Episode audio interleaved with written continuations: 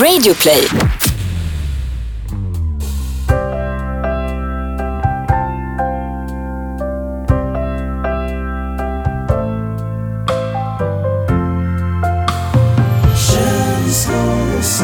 What up, what up, what up Sverige! Och eh, välkommen till känslor och sånt. Eh, till dig som är nytillkommen lyssnare så heter jag Kalle Och jag heter Niklas. och du är numera en del av känslor och sånt-familjen. Från och med nu så kommer alla dina problem att försvinna.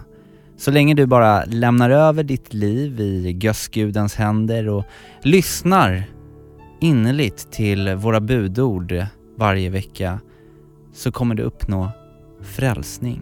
Är det så? Mm. Så är det. Det låter ju lite nu Kalle som att känslor och sånt är lite av en sekt. Eller kanske en eh, religion.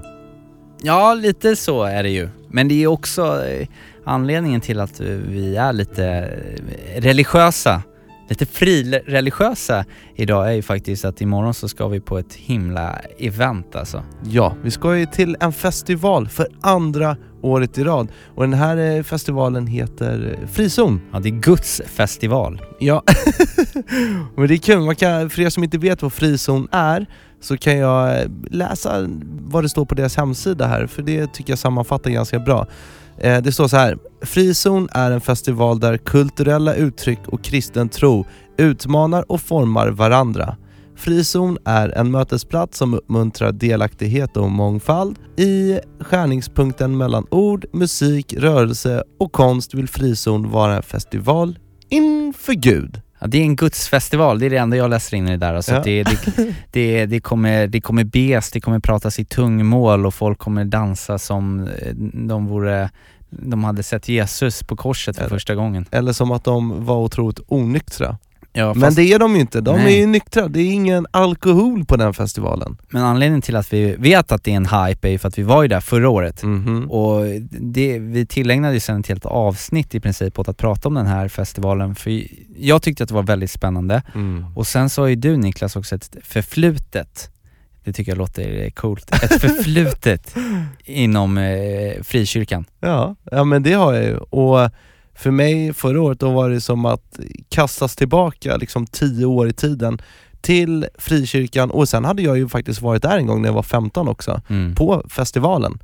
Så att det blir ett kärt åt, återseende. Mm. Men jag tycker att vi ska göra någonting som vi inte riktigt lyckades med förra året, Kallis. Mm.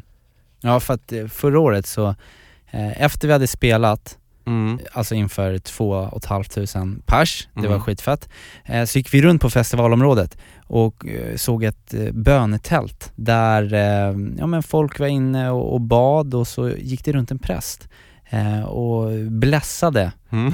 de här ja, lärjungarna, eller folk. Du är dålig på religiös snack alltså. Ja, men jag vet inte vad han gjorde, men han gick ju fram till... Det var förbön, han gick, runt, han gick runt och bad tillsammans med, med folk. Ja, ja, men han också gjorde ju handpåläggning och folk pratade i tungorna och då började de att prata om fiskar och att Jesus skulle dela fiskar och jag blev ju, jag blev ju jätteintresserad för jag ville också bli blessad.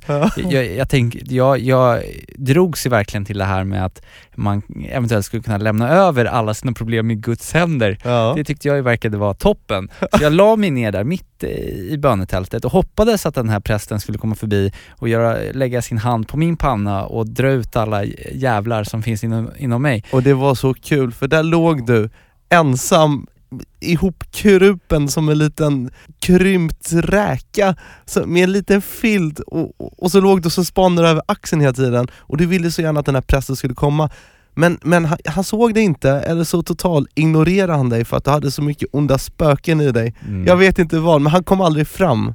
Det enda jag ville var ju att någon skulle be för mig. Ska det vara så svårt? Ja, men jag, jag har en idé då, Kallis. Mm. För det är klart att vi ska dra till bönetältet igen imorgon då när vi drar dit. Men jag, jag, jag funderar på att kuppa lite. Ja. Vi får se vad du tycker om det här, men min plan är i alla fall att någon gång under spelningens gång, när det kommer vara thousands and thousands av människor framför oss, så kommer jag bryta för att dricka vatten. Och under den här pausen då, Ja. så tänker jag att jag ska uppmana alla de här uh, tusentals personerna i lokalen att be för stackars Kallis. Och, och, gör att all, och tänk dig att en hel armé med, med sin gud liksom bara så här ger sin energi i bön mo, mot ett riktat mål, alltså Kallis. Tror du inte att du kommer få känna Gud då om Gud finns? Ja, alltså shit vad fett Be jag- för honom! Be, varför ska de be för mig då? För att jag, bara för att jag är jävligt trasig? Ja, men du vill ju träffa Gud, det, var Ja. ju, det- var ju det som var hela grejen med Ska jag gå ut med armarna utsträckta då? Nej, Nej. Hur inte gör först, man då? inte först. Nej, först så står jag För- bara helt still. Ja, jag kommer faktiskt knuffa ner dig i publiken så att folk liksom kan stå i stor ring runt om dig och lägga handen på. Och, och, och sen så förhoppningsvis då så, så känner du någonting. Ja. Och om Gud bara liksom tar i dig på något vänster själsligt, Mm. då tror jag att dina händer kommer sträckas upp allt eftersom per automatik. Men vi får se, det ska bli Shit. jävligt Ja, spännande det- faktiskt. Det här kommer bli fett. Och vi kommer såklart eh, ta, försöka ta ljud från det här, Ja. den här uppenbarelsen. Eh, så se till att lyssna nästa vecka. Mm. Superspännande. Men du Niklas, Ja, eh, på tal om det här att vi ska ut på eh, spelning, ut på vägarna imorgon. som vi älskar. Ja, så kommer jag ju tänka på att det är faktiskt femte sommaren som jag är med Mm. dig och turnerar runt med din Niello-musik. Och eh, jag hittade ju en bild från den, vår första spelning eh, som jag var med. Du hade ju gjort ett, ett par innan och sådär och hållit på med musik väldigt länge, men det var från 2013. Ja, jag såg den. Mm. Oj, det, det har hänt mycket sen, sen den. Ja, det har ju varit togs. ja, men fem sommarturnéer, över 250 spelningar, x antal låtsläpp från ditt håll. Du har haft toppar, du har haft dalar och vi har ju pratat en del om Mm. din artistkarriär, för det är ju faktiskt det du har varit, artist på heltid här nu i fem år. Mm. Vi har pratat lite grann om det, touchat på det.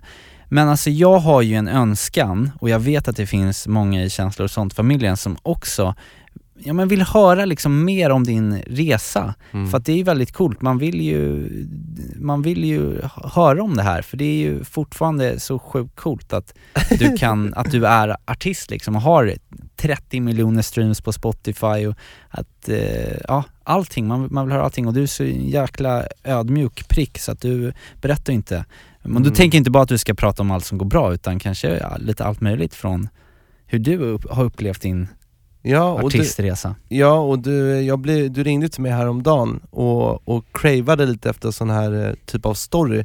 Så jag, jag, satt, jag satte mig faktiskt ner och eh, skrev ner en början på någonting som jag då tänkte skulle kunna bli någon schysst liten följetong i podden. Mm. Alltså en, en ny punkt Ja, kul. som då, eh, som jag tänkte kalla för Nielos musikresa. Oj. Vad, vad, vad tror du om det? Det tycker jag är rätt bra. Och du, du börjar den här nya punkten med att eh, prata om dig själv. Ja. Din egna resa. Älskar det. Bra Niklas. Ja, nej men eh, äh, vi, vi får väl göra ett försök och så får ni väl eh, se om ni ens tycker om ja, Ja, Jag det är klart vi inte. kommer tycka om det. ja.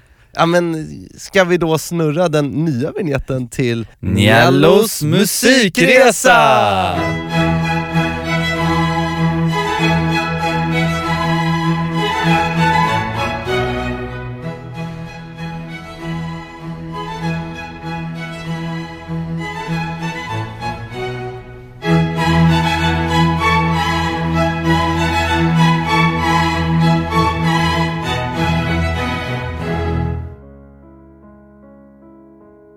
Med solblekt hår, rödflammiga sommarben och en halv meter hög papier-maché-hatt hasar jag långsamt fram över scengolvet och närmar mig den lilla glipan i den fördragna ridån. Jag kikar ut och märker att det är fullsatt. Hela släkten är här och trängs på de gamla trästolarna som vi har dammat av och ställt i nivåer framför scenkanten. Vi är uppe på loftet i den uråldriga ladan på Rummarö och publiken har betalat dyra entrébiljetter som vi hoppas kunna köpa obegränsat med buggtuggummi för resten av sommaren. Spåren från svalornas vitgråa avföring på scengolvet är så gott som borta och de nybyggda dekorerna skriker av längtan efter att få visa sin fulla skrud i ljuset från de riktade golvlamporna. Min puls är onormalt hög och minnet av det så väl inövade manuset har börjat svika. Plötsligt släcks ljuset. Det blir becksvart och såret från publiken tystnar. Den grönblommiga tygridån delar sig och tomrummet mellan mig och publiken gapar lika öppet som den torra havsbotten som uppenbarade sig efter att Moses lite ledigt delat det Röda havet med sin Gandalfstav. Nu var det bara att kliva fram, två steg, öppna munnen och göra det jag älskar mest. Sommarshow.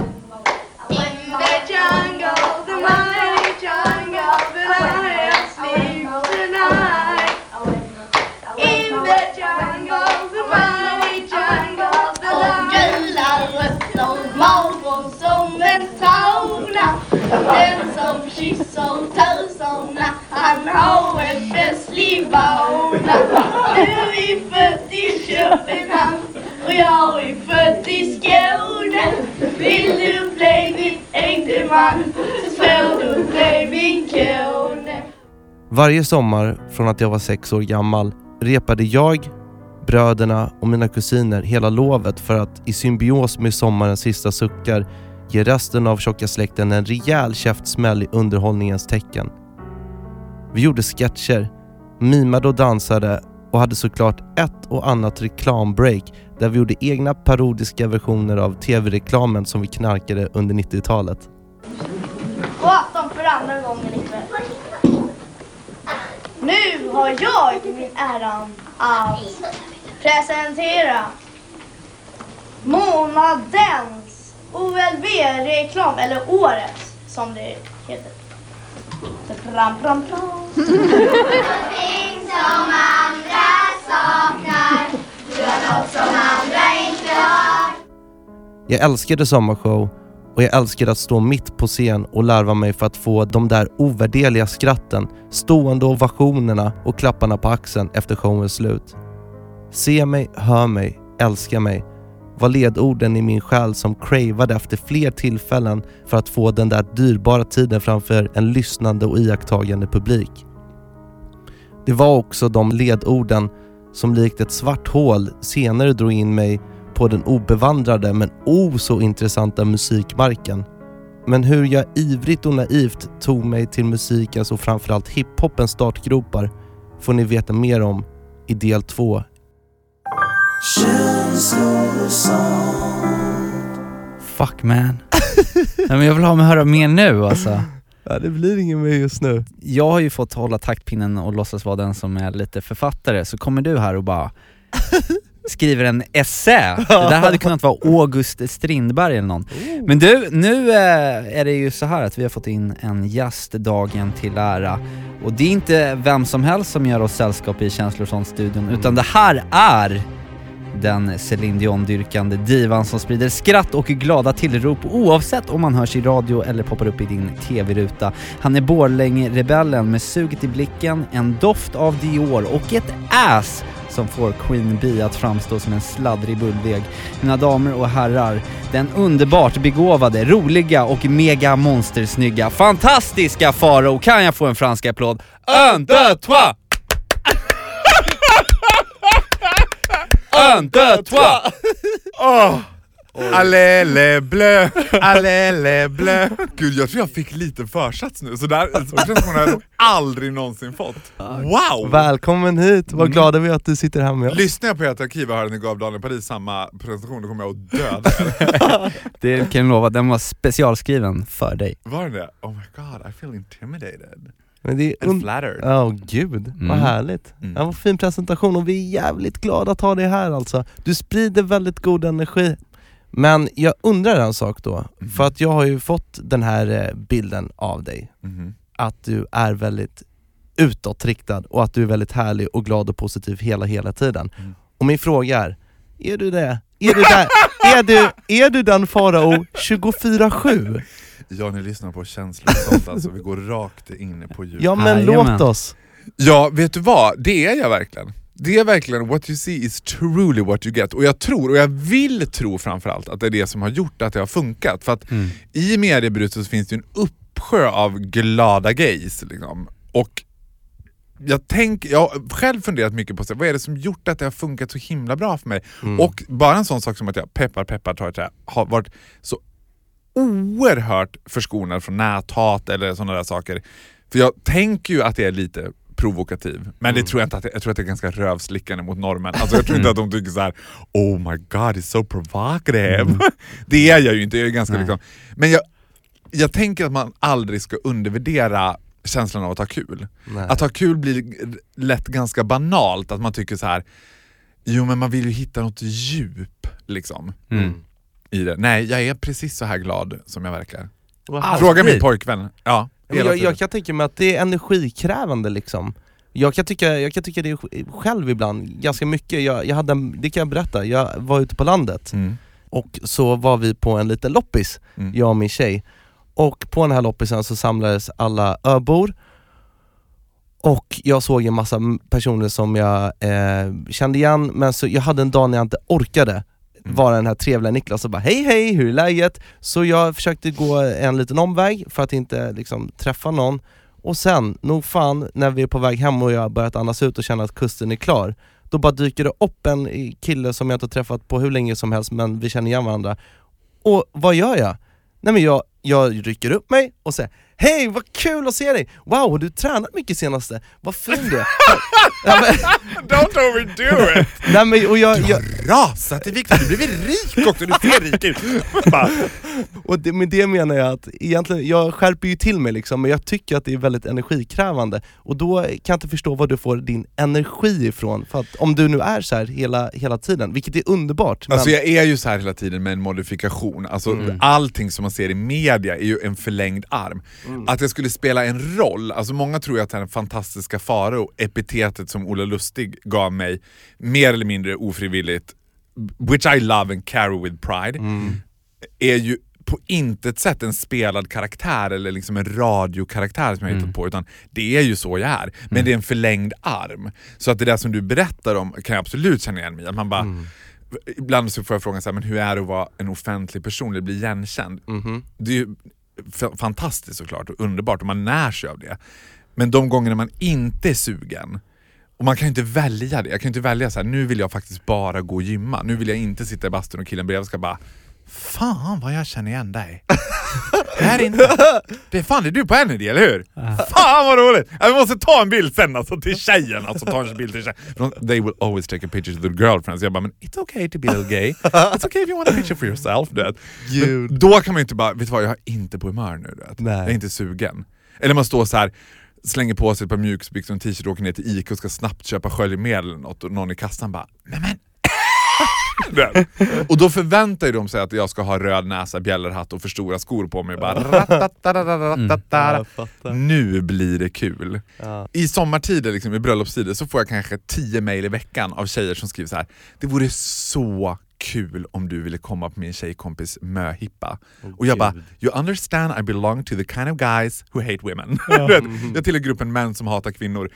That is my interpretation of hell. En möhippa. Jag ska skulle bara, och vad tror hon att jag ska göra? Ska jag komma och så bara, shh, tyst, vänta, sätt dig ner, häll upp nu, för nu, nu, vänta. Farao! Du kan komma in nu! Nu blir det kul.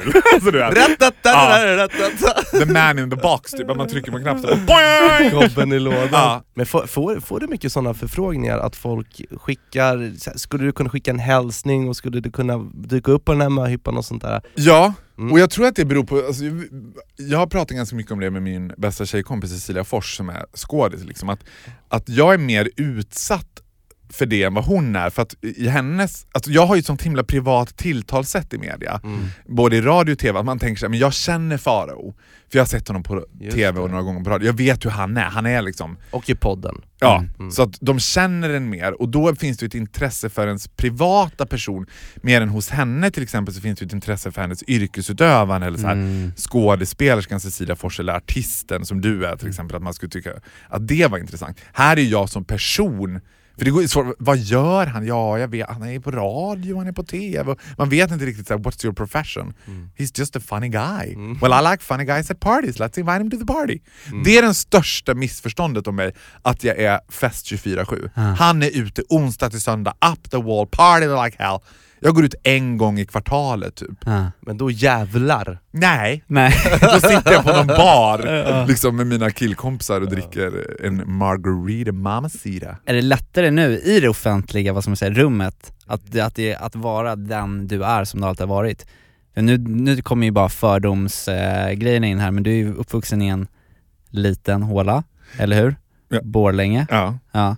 Och om du har alltid varit fantastiska faror, hur togs det liksom emot under din uppväxt och Fantastiskt. Det var alltså, så? Oerhört, jag var oerhört bortskämd i det. Alltså. Mm. Och för mig har ju liksom, vill man sticka ut och vill man vara annorlunda så är ju en småstad mycket mer tacksamt. Det är mycket svårare att sticka ut i Stockholm. Ja. Sticka ut i Borlänge räckte ju om du hade liksom en lila fuskpäls så tyckte folk bara han är ju up the wall den där killen. Nej men har du sett vad han har på sig? Det här är, ju- det här är för roligt. Och då tror jag också att det blev så här. Borlänge i sin tur var, när jag växte upp, precis i en period när det var väldigt mycket skit kring Borlänge, det var Sveriges kriminellaste stad, det var liksom, så för dem var det lite skönt att bara, ja men vi har ju en bög. Jaha. Vi har en bög som vi gillar, du vet. Och så var det lite tjofaderittan och du vet. Och det var också ett varv till ska man veta. Att det var inte så, hade jag spelat i Borlänge Hockey och varit en vanlig kille som kom ut som homosexuell, ja men då kanske det hade varit tuffare. Mm. Här var det mer exotiskt och spännande. Att, liksom. Mm.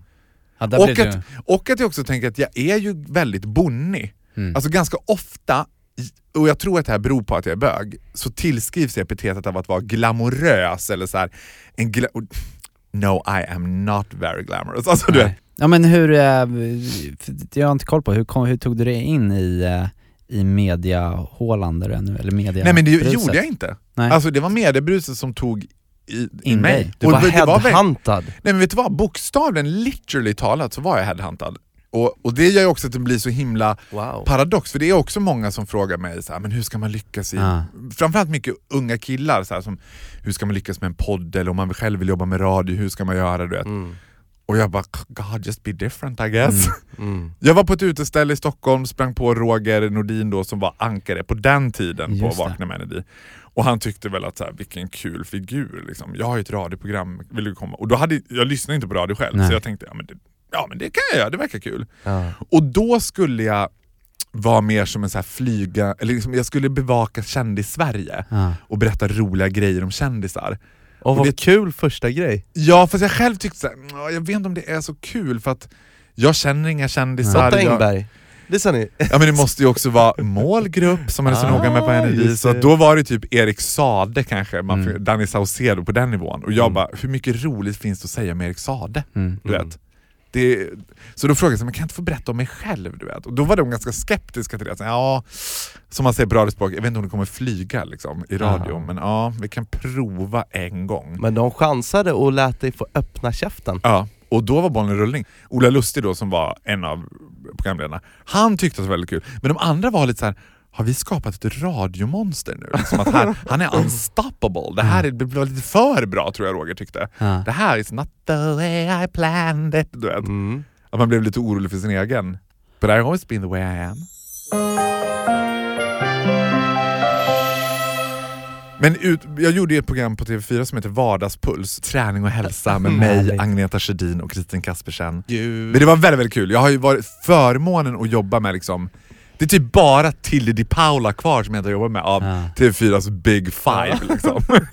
och då var det mycket att jag skulle intervjua vanlisar och det var en utmaning att skapa ett rum där de kunde slappna av. För ofta sett, de kan vara jättehärliga när man kommer dit och, man har, kom- och så sätter man på kameran. Mm. Då bara, Låser det sig. ja. Och också att få folk att inte titta i kameran. Det är en, borde vara en Fångarna på fortet-gren. Ja, Men vad hade du för tricks då för att de skulle känna sig avslappnade och att de skulle börja snacka ordentligt? Nej, men det jag tror, för det första, ett, folk älskar att prata om sig själva. Mm. Två, om jag skulle ge ett tips på intervjuteknik så är det också att vara intresserad av vad de svarar. Mm. För ganska ofta, så, jag har varit gästat väldigt mycket poddar, gästat, blivit intervjuad du vet, så här. Mm. och ganska ofta kan man säga att folk har suttit och kommit på bra frågor. Det här är en bra fråga. Mm. Men man märker att de inte är ett dugg intresserade av vad jag svarar, för de har inga följdfrågor, inte på liksom. Så fort man är intresserad av vad folk har att säga på riktigt, då kan man fråga dem vad som helst. För jag tänker så här, jag kommer ihåg att jag intervjuade mycket sportprofiler då när jag jobbade på TV4. Och det blev ju jätteintressant för de är inte lika slipade som artister eller liksom, filmstjärnor. Ja. Plus att jag vågar ju fråga sånt som folk verkligen ville veta. Mm. Istället för Ge ett fråga, exempel. Ja, men jag kommer ihåg att jag intervjuade Robin Söderling och min första fråga var så här, har du duschat med Rafael Nadal? Du vet? Ja. För att det är ju spännande det här med delar de dusch. Han bara, ja det gör vi faktiskt, vi, vi, man delar omklädningsrum. Ja. Och jag bara, det är ju en helt absurd känsla att förlora US Open mot någon Ja. och sen ska man duscha ihop. Typiskt som man inte tänker på men som, man, som du säger, som man det verkligen är skulle helt vilja veta. otänkbart att AIK och Djurgården skulle bara, äh, vi vet vad, det, duschen är trasig, att vi får dela omklädningsrum med Djurgården nu typ. Ja. Eller Ja, så skulle det prevent liksom, football violence, what do I know? Jag har ju också en tro att män, mötet mellan män i ett omklädningsrum, det är magiskt. Ja, men vi, vi har ju snackat en del just om omklädningsrums, dels omklädningsrumssnack men också just bastun. Bastun är ju en väldigt intressant eh, plats. Vi hade en lång But you don't need to tell me that. Nej, men vi, vi, vi hade en utläggning om att det finns liksom, det är så hierarkier. Bast. Bastuhalfan, alfan som sitter liksom längst upp, skvätter på vatten och... eh, Och, och att det också ofta är en liten kamp om vem som kan sitta längst. Jag är ju bastuns banerhållare, I'm like the queen of the sauna. Jag älskar att basta och jag är extremt duktig på att basta. Jag tycker att ha nakenhet alltid är spännande men i synnerhet är nakenhet inte sexuellt. Mm. Alltså när det blir en, en tvungen nakenhet som inte är sexuell. Men gör du snoppbocken, Snoppbocken. det är att du går in i bastun, du har ansiktet ner mot golvet lite grann för du vill inte uppenbart så här stirra på alla, men du kollar upp och sen så en millisekund så passerar du alla snoppar för att bara iaktta dem. I'm more of an ass man. to be honest with you, men alltså så att en kuk är en kuk, a lump dick is a lump dick. Det är därför jag älskar när, när liksom killar blir nervösa av att det plötsligt kommer in en bög i ett omklädningsrum. Då vänder de sig alltid om och ställer sig med rumpan mot den och håller för kuken och det Jag bara, älskar du. "Ka-ching!" Men, Jag får så lust att bara viska till dem, I like asses too. det skulle Nice vara så ass. jävla kul. men har du någonsin, är det någon någonsin som har, så här, som har vetat om då din läggning och bara så här, liksom sagt att nej det här får du inte vara eller något sånt där? Alltså, här får du inte vara. nej, nej vänta! Jag älskar dig Kalle! Jag skulle se när någon kom fram och satt bara, nej här, här får du inte vara. Choo, choo, Get away you. Okej, Weird, vänta, you. Nej okej, Som den- man men- en hund liksom. Nej, men- Go away, go away Ja, men, fan, jag, blir, jag blir alltid nervös när jag är runt omkring dig. Men okej, nej, den Varför här, blir du det? Men jag vet inte, men den här frågan då, för det här, nu på tal om Nej men vet min- du vad, det är en bra fråga. Så här, vänta stopp, jag ska, jag ska svara på en fråga seriöst. Ja. Det har aldrig hänt att någon har kommit Nej. fram och sagt Go, go away you. fick du okej. Men däremot så blir det så här, och det förstår jag, att så här, i en omklädningsrumssituation som uppenbart inte är sexuell, för det är hela Mm. poängen med omklädningsrum, och det är en tvungen nakenhet, vi är tvungna att duscha med varandra. Liksom. Så det är klart att när det plötsligt då kommer in another pair of eyes, Ja. som så här, plötsligt är man betraktad. För många killar kan gilla att få en komplimang på krogen av en bög eller tycka så här. Jag tror att båda ni två skulle kunna relatera till att skulle vi springa på varandra på Sats i duschen, så i en millisekund hade ni bara "Hå! Äh, Okej, vad, ska, ha, vad har jag för approach nu? Liksom? Ja. Vad är det här? Ah, tja, eller ska man öppna med en kram? Eller det är lite nära? Nakenkramas. Ja, naken Tjena, länge sedan! jag älskar det liksom. Men att det finns någonting, för att, och det är ju självklart, för plötsligt, den här myten när bögar får frågan så här, hur är det att duscha med killar? Och alla bögar ska bara, ja men det gör väl ingen skillnad. Nej. Bullshit! Eller hur? It's a candy store! Ja, men- jag bara, "The- I go to the gym for one reason and one reason only. Ja. Men det är det jag tänker, för det var en av mina alltså, största fantasier när jag var yngre, var ju att jag tänkte så här: tänk om man var osynlig och kunde gå in i eh, Ja. tjejernas Ja, omklädningsrum. Men vet du vad, vet du Kalle om du gjorde det? Du skulle nog aldrig mer ha sex med en tjej tror jag. Nej. För being brought up by a pack of wolf ladies, Ah. alltså jag är ju som Mowgli bland tjejerna. Tjejer är ju så jävla äckliga. Ja. De håller på, på, håller på med mycket äckligare grejer än vad killar gör. Du vet. Berätta! Nej, men klämmer pormaskar och klämmer du vet, mycket så kroppsvätskor, Oh. byter tamponger med varandra. Nej, Slidsekret. nej, men jag tänker att det är mycket så här, du vet, att det är nog inte sådär laddat. Nej. Killar är ju generellt, och jag vet inte om det beror på att jag är där inne, men jag upplever det som att kill- killar generellt är ganska blyga. Mm. Det finns så här lek kring nakenhet, att man ska bara "Åh, visa kuk, gissa om det är pung eller penis. äh." Men så fort det ska vara så här, nu ska jag bara vara naken med dig helt Ja. okommenterat. Då, de har ju mycket liksom procedures för sig. Så här, om killar är 17 till 22 liksom, Mm. så är de, ganska ofta har jag sett den här grejen, då är de ett gäng som gymmar. Sen sätter de sig ner och dricker sina shakes på bänken och snackar om vilka sätt de har gjort och så. Mm. Sen går de och duschar en och en. Helt okompetent. En går och duschar, kommer tillbaka. Då går nästa och duschar. De går aldrig in tillsammans och så står och snackar lite i duschen och du vet så här. Det brukar väl du och jag göra Kallis? Vadå, duscha ihop? Ja, Ja, det är väl- fotbollen står vi Ja, ja. i duschen bredvid varandra. Ja men exakt, men det är ju för att eh, vi vet att det är oladdat liksom mellan oss, men det är lätt att om man går in med en random kille så Mm. blir han obekväm, då blir man obekväm själv. Men det är ju inte sexuellt. Nej, inte det så att är- du hela tiden tänker såhär, Nej. vill han ligga nu? Nej, inte heller, utan det är mer för att det är den liksom... Och jag um, tänker också såhär när killar blir nervösa när jag kommer in i omklädningsrum, Mm. men tror de att jag inte kan brace myself? Att jag bara Nu har jag stånd... Du vet att jag måste suga av honom bara för att jag... Urge! Ja, jag kan inte hålla mig! Men, men jag måste ju flika in här, Ja. för att det här, jag tyckte att vi ändå bör ta upp det igen. Den frågan som du ställde till Kalle innan. Varför blir du ner- nervös med Faro? Inte i omklädningsrummet då, men... Nej men jag tror att jag blir nervös, för det är lite så här tillbaka till det vi uh, snackade innan, att, att, eh, att Farao är Eh, du, du är så, du är ju, du, du hörs och syns på ett sätt som jag skulle vilja göra, och jag kan bara göra det i vissa sammanhang av människor. Eh, jag har alltid gillat att eh, typ eh, eh, ja, men gå i skolan med folk som, eller i klasser när det varit lite mera, vad ska man säga, nördar, där jag får lite så stå i centrum och sen så kommer du och bara är hela centrumet och jag bara, då blir jag helt bara så här. det går ju inte att bräcka dig för du är roligare, du, är- du är härligare, du har allting liksom och då blir jag bara så här. För det första, tack så hemskt mycket. Sen tror jag att den reaktionen inte alls är ovanlig. Nej. Alltså jag får ganska ofta den reaktionen att man blir så här. Och jag tror att det är som så här white people talk black, du vet. Att det skulle Mm. komma in en, en färgad person och prata liksom jamaicansk hiphop-svenska. Att man, att man också blir så här. den ingrediensen finns där, vad, vad ska, jag, ska jag snacka som han nu eller ska jag liksom Mm. köra på det? Eller, också så tror jag att folk är oroliga att hamna i skottlinjen. Ja. Att bli utrymme för skämten, Ah, att så här, kommer han att börja det. driva med mig nu eller kommer jag bli så här ah. för det finns ju, alltså mitt sätt att hantera straighta killar till exempel är ju att hela tiden vara in their faces. Mm. Det mest naturliga skulle vara att man bara kanske tog ett steg tillbaka eller man anpassade sig. Mm. It's not really my thing. I don't apologize for myself. Nej det ska man inte göra heller. Det- Nej, men, men det har också gjort att det var väldigt intressant. Jag gästade en annan podd för några veckor sedan och då sa hon så här i intervjun, hon bara ja, du som är väldigt engagerad i hbtq-frågor och jag bara No, Nej. I'm not. Just because I'm gay. Det var som att jag bara, nej snarare tvärtom. Det är snarare Ja. som att jag bara, att jag är som liksom lika feminist som Kylie Minogue är feminist. Du vet. Mm. Att man använder sig av sin homosexualitet som ett sätt att liksom ta plats och märkas som kanske inte är så himla politiskt ut... Du Mm. vet. Alltså den vita homosexuella mannen är ju den värsta mansgrisen idag. Ah. Jag kan ju bete mig på ett sätt mot straighta killar som ni aldrig skulle kunna bete er mot tjejer. Mm.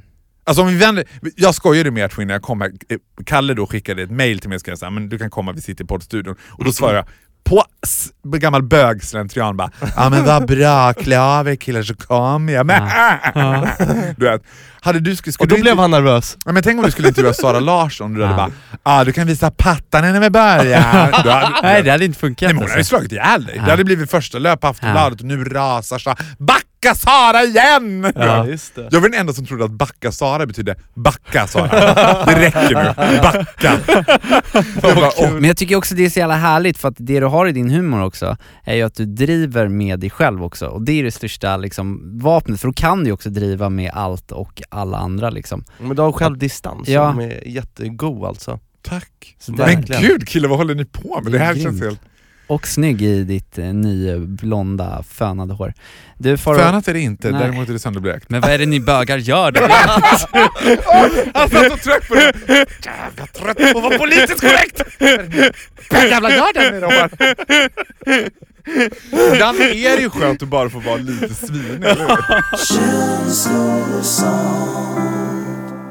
95% av mina allra bästa vänner är ju straighta killar och där är ju bögskämten jättegrova för att det blir roligt då. Att man så här, inte så här eh, slätstrukna bara åh nu tappar jag tvålen, utan typ ja, en, min allra bästa vän han visade att han hade googlat, han visade mig sin google-historik, då hade han googlat så här: får man hiv av att låna en bögs gymkläder? det tyckte jag var så jävla roligt. Han lånade mina gymkläder och var lite orolig över att kommer jag få hiv nu? Och det fick han. Du, ehm, vi, ska, vi ska försöka prata lite känslor och sånt också. Eh, vi får ju ibland in lite så här, eller nästan varje vecka lite mail så här, med känslodilemman från våra lyssnare. Mhm. Och vi tänkte ta upp ett här nu. Mm. Och det här är från en tjej, hon skriver så här. Hej på er fina killar, jag har ett litet känslodilemma. Jag har varit tillsammans med min kille i snart tre månader och nu ska han flytta till Göteborg för att plugga. Vi har kommit överens om att åtminstone prova att ha ett långdistansförhållande, Mm. men självklart vet båda att det kommer att bli väldigt svårt. Jag undrar därför om ni grabbar har några råd till en lost tjej? Eller kanske till och med någon egen erfarenhet av långdistansförhållanden? Så skrev hon var hon bodde någonstans? Själv? Kungälv. ja, exakt. Jag ska flytta till Göteborg bara 20 minutes. Okej, ja well, see the point. Har du, men har du haft någon långdistansförhållande Farah?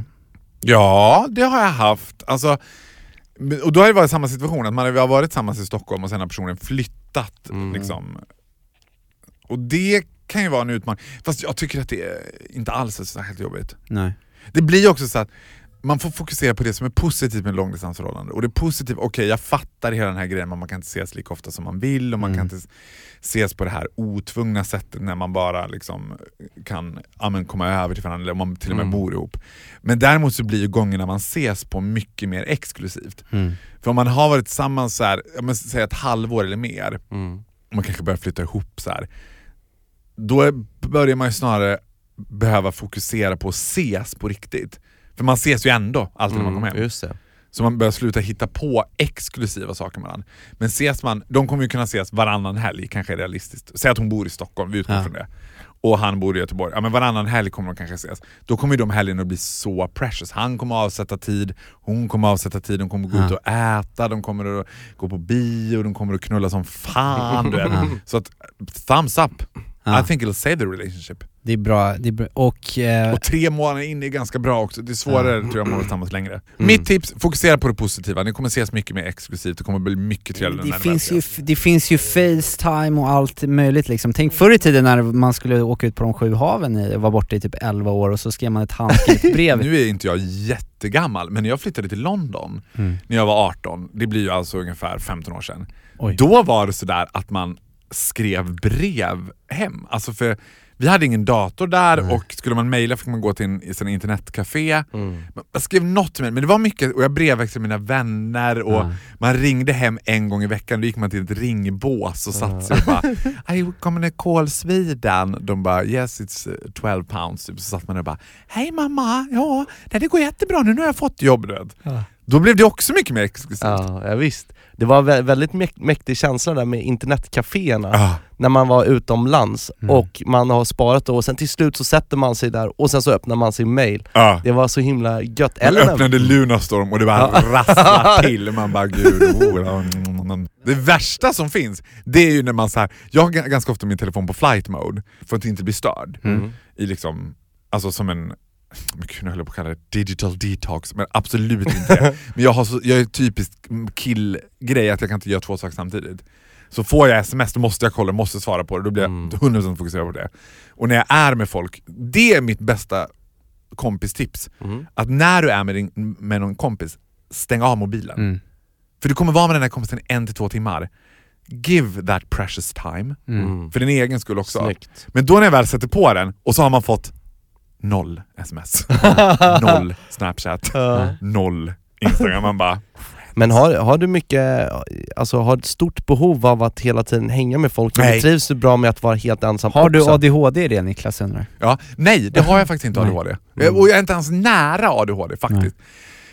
För att ADHD är ju koncentrationssvårighet och det har jag inte alls. Alltså jag har mycket energi, I'm all over the place and I'm very loud. Men jag har inte ADHD sådär att jag, du vet, en av mina kompisar, Samir Badran, som har full blooming ADHD, Mhm. han har aldrig sett en film i hela sitt liv. Nej. Det är jag så fascinerad av. Jag bara, han har aldrig sett en film.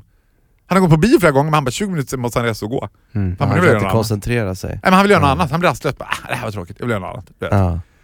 Eh, så det har jag inte. Och jag, upp, och jag tänkte på det du började den här podden med, Mm. att säga att du Niklas, det du började fråga så här, om energi. Jag får, dels får jag energi från andra människor. Vi pratade om det om min pojkvän, för han sa Mm. så här. Han bara, gud vad du ger mycket i servicesituationer. Mm. Alltså när jag får service, om jag träffar flygvärdinnor, eller om jag träffar servitör eller träffar butikspersonal, så då är jag extra crazy. det är ju för att jag tänker att de har så himla tråkigt jobb. Mm. Så att om det kommer någon som är lite lustig så kommer de tycka åh gud, liksom, lighten Ja. up my day. Mm. Men every now and then så stöter jag på någon där jag får, det är start i backe. Där de bara, I ain't having it. I don't think you're a funny guy. Du vet. Ja, Att de bara inte tycker jag är rolig. Och då speedar det på ännu mer. Ja. Då står jag och trampar vatten och slirar på kopplingen och bara nej nu jävlar måste jag komma på något som de börjar garva. Du vet. Men då tänkte jag på att jag liksom so resorts a lot of energy när jag är själv. Jag äl- älskar att vara själv. Jag försöker vara själv åtminstone en gång om dagen. Vad gör du då? Förutom att sätta Ingenting. på flight mode kanske? Förutom att sätta på flight mode så runkar jag som Mm. fan typ. och sen typ tar jag en cigg på balkongen och sen är jag klar. Fan. Fan vad gött. Toppen av Ja. mental avslappning. alltså, ja, och grejen är att jag typ tycker att eh, runka är som att ha sex, att man ska You should take your time, light a scented candle, have a shower before and after, du vet. Och bara nu X-tube, I'm ready, are you? Fy fan. Det har vi aldrig pratat om i den här podden. Nej. Hur ofta runkar du Karl? Alltså det. Men det här att runka i duschen, Ja. det gör mig bara som någon sorts stress relief, att man på väg till jobbet bara åh, så, nu- går man du vet. Mm. Ja. Jag tycker också att det increases your sex life. Många tänker att men nej, jag runkar inte, jag har partner. Mm. Eh, no. Mm. Ja. Och jag, men, och det här är också, nu kommer ett annat tips om sex, Ja. som ingen har bett om ett sextips, men jag ger det ändå. Ja. Att man ska never ever share porn with your partner. Många tror att det är ett bra sätt att spicea upp sexlivet, att Ah. dela porn. Nej nej nej. nej. Du har provat?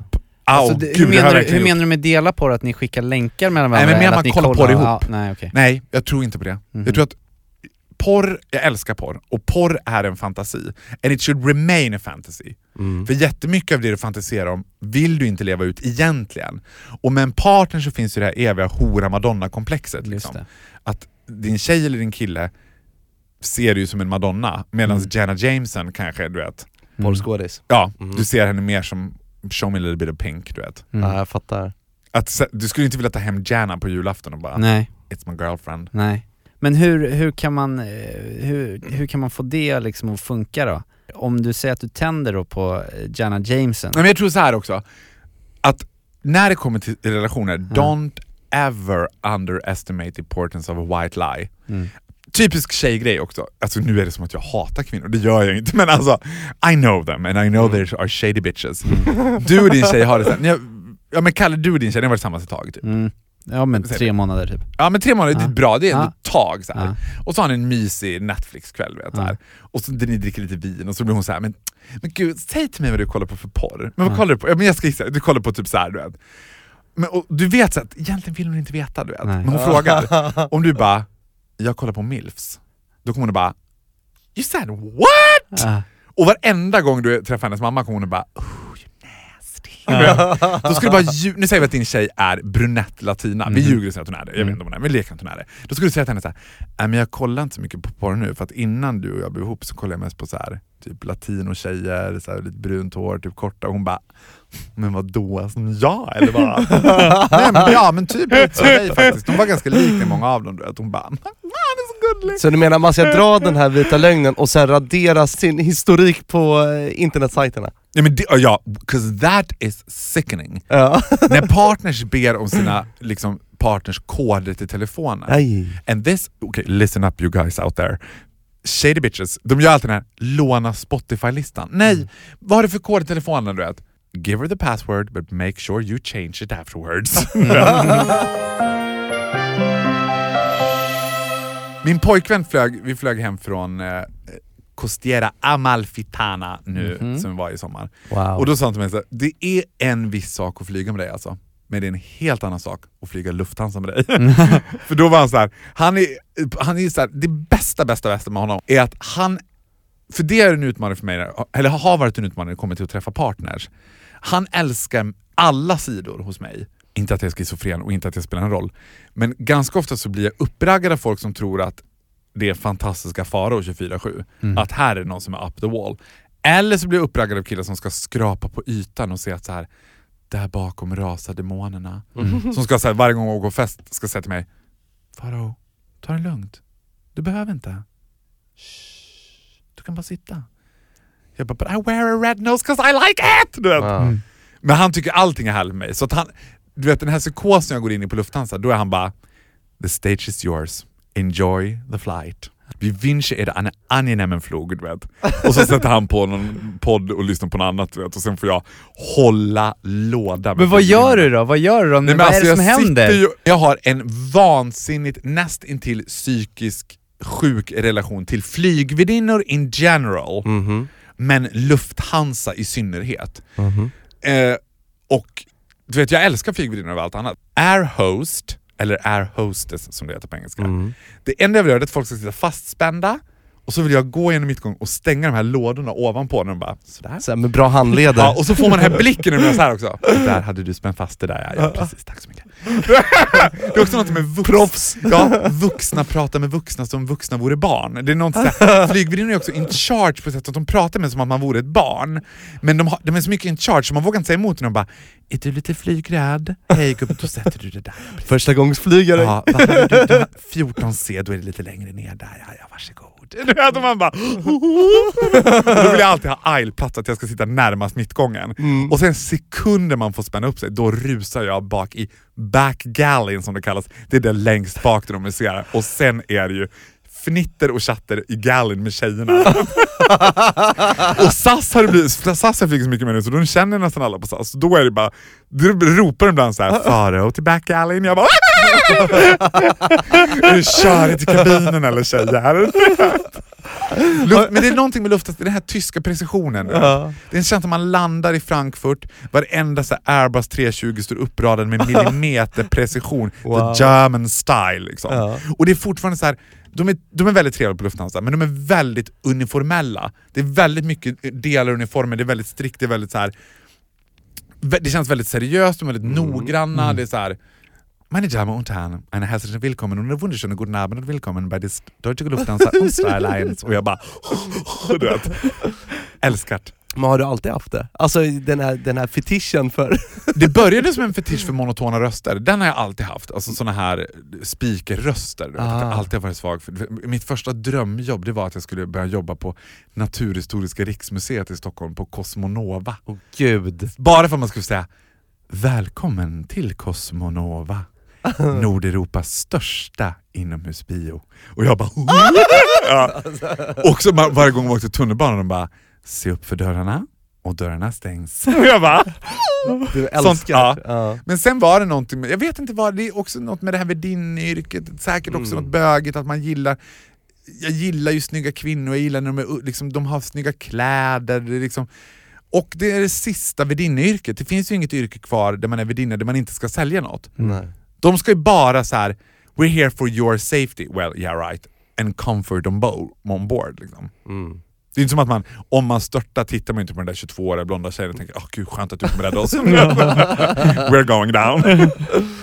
Sen gillar jag inte unga- jag gillar ju garvade gamla SAS-haggor. Ja. Där Plus 50, Gitte, de som heter Gitte och har glasögonen på pannan varje gång man ställer en GT tar de ner glasögonen och bara Ja för helvete det var en grej det här. Ja det var, var det is i den? Nej det var så du vet så.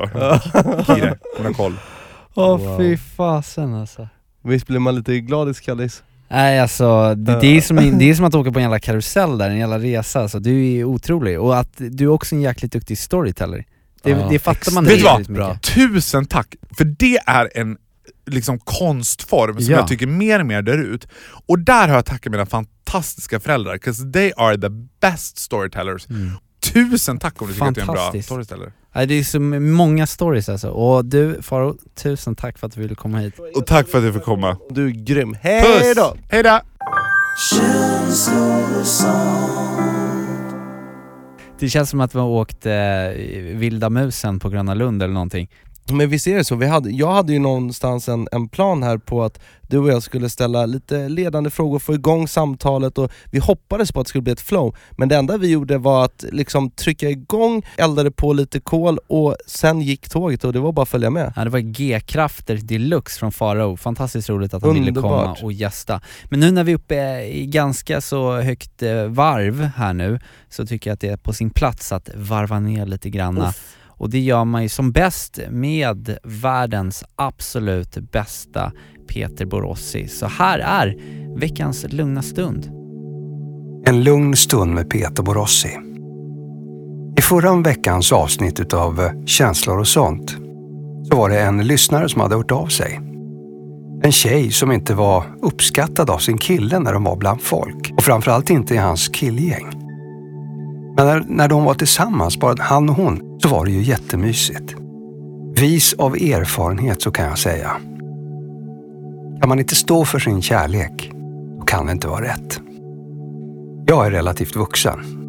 Till ålder, ja. Till sinne, nej. Men någonting har livet lärt mig. Jag träffade min fru sent i livet. Hon bara stod där en dag och jag blev blixtförälskad. Och det häftiga är att den där förälskelsen som, som drabbade mig, den drabbade även henne. Från början så var allting rosenskimrande. Nu har vi hängt ihop sex år. Varje dag som går så talar jag om för henne hur mycket jag älskar henne. Varje dag när vi är bland folk så visar jag hur mycket jag älskar henne. Men hon är hopplös. Jag brukar säga att hon, hon är så irriterande, men helt underbar. Och vad kan det bero på? Ja, vi har likheter som förenar oss, men vi har olikheter som också, som också gör att man kan bli vansinnig. Men vi kompletterar varandra. Och det jag gör bra, det får jag göra. Och det hon gör bra, det får hon göra. Och däremellan så kompromissar vi om saker som vi inte är riktigt överens om. Jag såg en sån här tv-gubbe en gång i tiden som pratade relationer. Han sa just det. Ett äktenskap eller ett förhållande, det är den största kompromissen. Man får alltid kompromissa i livet. Det gäller också kärleken. Men det gäller också att vårda kärleken. Och det gäller att visa vad man känner för den man älskar. Katrin Rivedal. Det är mitt livs kärlek. Det är dig jag har levt med de här åren och jag njuter av varje dag som är. Även om jag kan bli så trött på dig ibland. Men jag älskar dig från det djupet av mitt hjärta. Och du som lyssnar, du förtjänar det också. Att bli älskad på rätt sätt.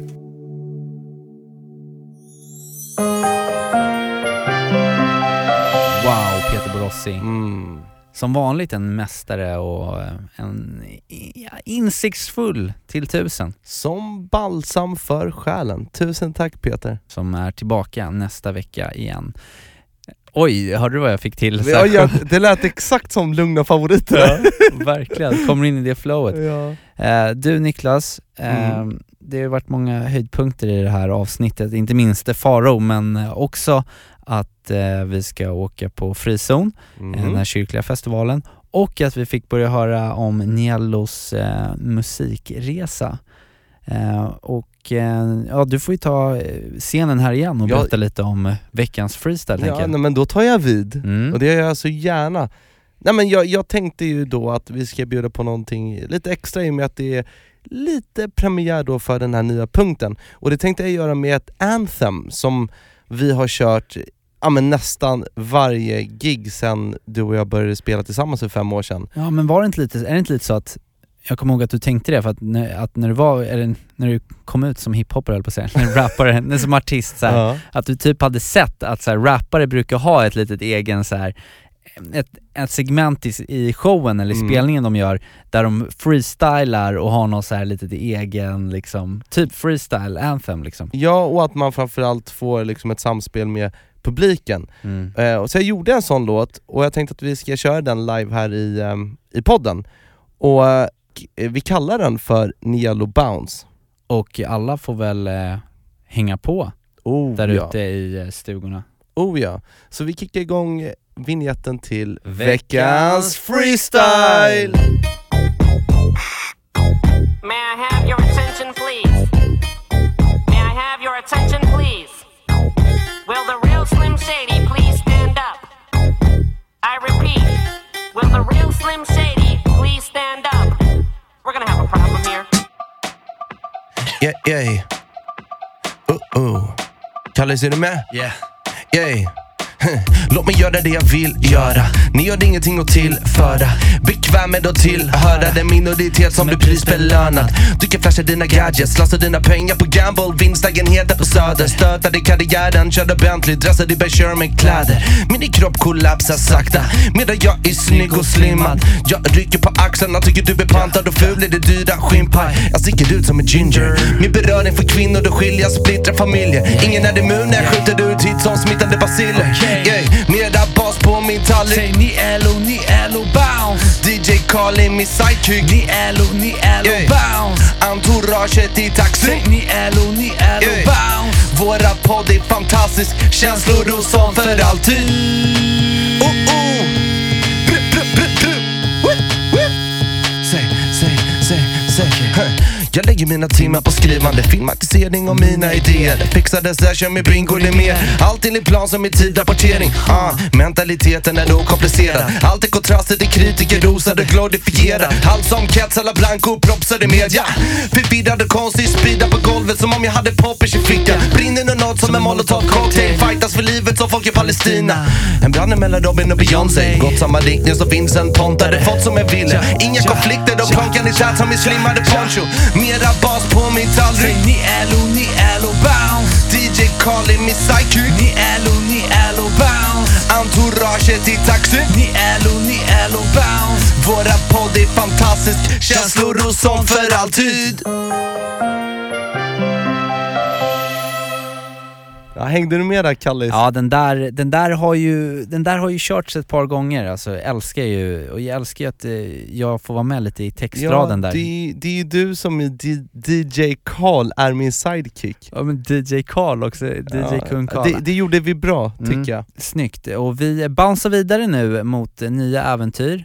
Eh, ser fram emot nästa veckas avsnitt eh, när vi kommer berätta om gigget eh, på frizon och så mycket, mycket mera. Och två regler där som du ska komma ihåg när du packar väskan imorgon. Mm. Det ena är ju att du absolut inte får glömma necessären som du ibland kan göra. Och det det. andra är att du måste glömma att ta med whiskyflaskan. För den får inte vara med där. Nej Du, vi, nu är vi nyktra på den här spelningen. det ska vi vara. Men en annan kille som inte gillar att inte ta med sig whiskypinnen i är det? väskan. Ja, det kan du, kan du gissa? Är det farfar Bert? Det är farfar Bert och jag snackade med farsan häromdagen Mm. och pappa berättade om eh, livet för min farfar just nu, vad det, ja, men hur, hur han lever ute på Österlen. Och han, han älskar ju Österlen. Mm. Och en sak som han älskar riktigt mycket det är att promenixa ner till samhället. Han går in i affären Mm. eh, och där så stöter han ju på original. Han Mm. har ju varit där så länge så han känner ju varenda rackare där. Och då tycker han att det är så kul när de gnabbar och tjatar och han iakttar allt. Och det är många av de här originalen som han har bjudit upp till sig. Och då, eh, och då brukar han ju bjuda på en liten lunch. Han brukar dra upp lite sill och han brukar bre på lite saltskinka på de där österlenska bröden och sen brukar han hälla upp en liten nobbe för att fira livet. Och det gör han bäst genom att bara säga en sak. Han säger Baby, can't you see I'm calling? A guy like you should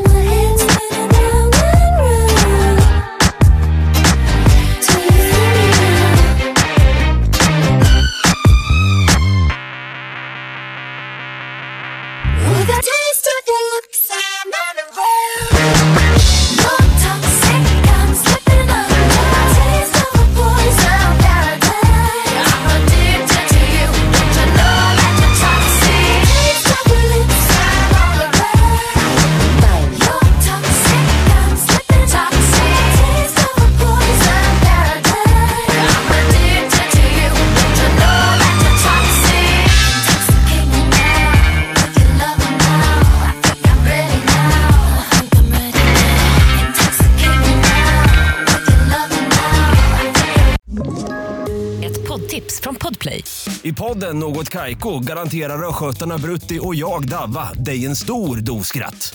Där följer jag pladask för köttätandet igen. Man är lite som en jävla vampyr. Man har fått lite blodsmak och då måste man ha mer. Udda spaningar, fängslande anekdoter och en och annan arg rant. Jag måste ha mitt kaffe på morgonen för annars är jag ingen trevlig människa. Då är du ingen trevlig människa, punkt. Något Kaiko, hör du på Podplay. Därför arkadeinerna.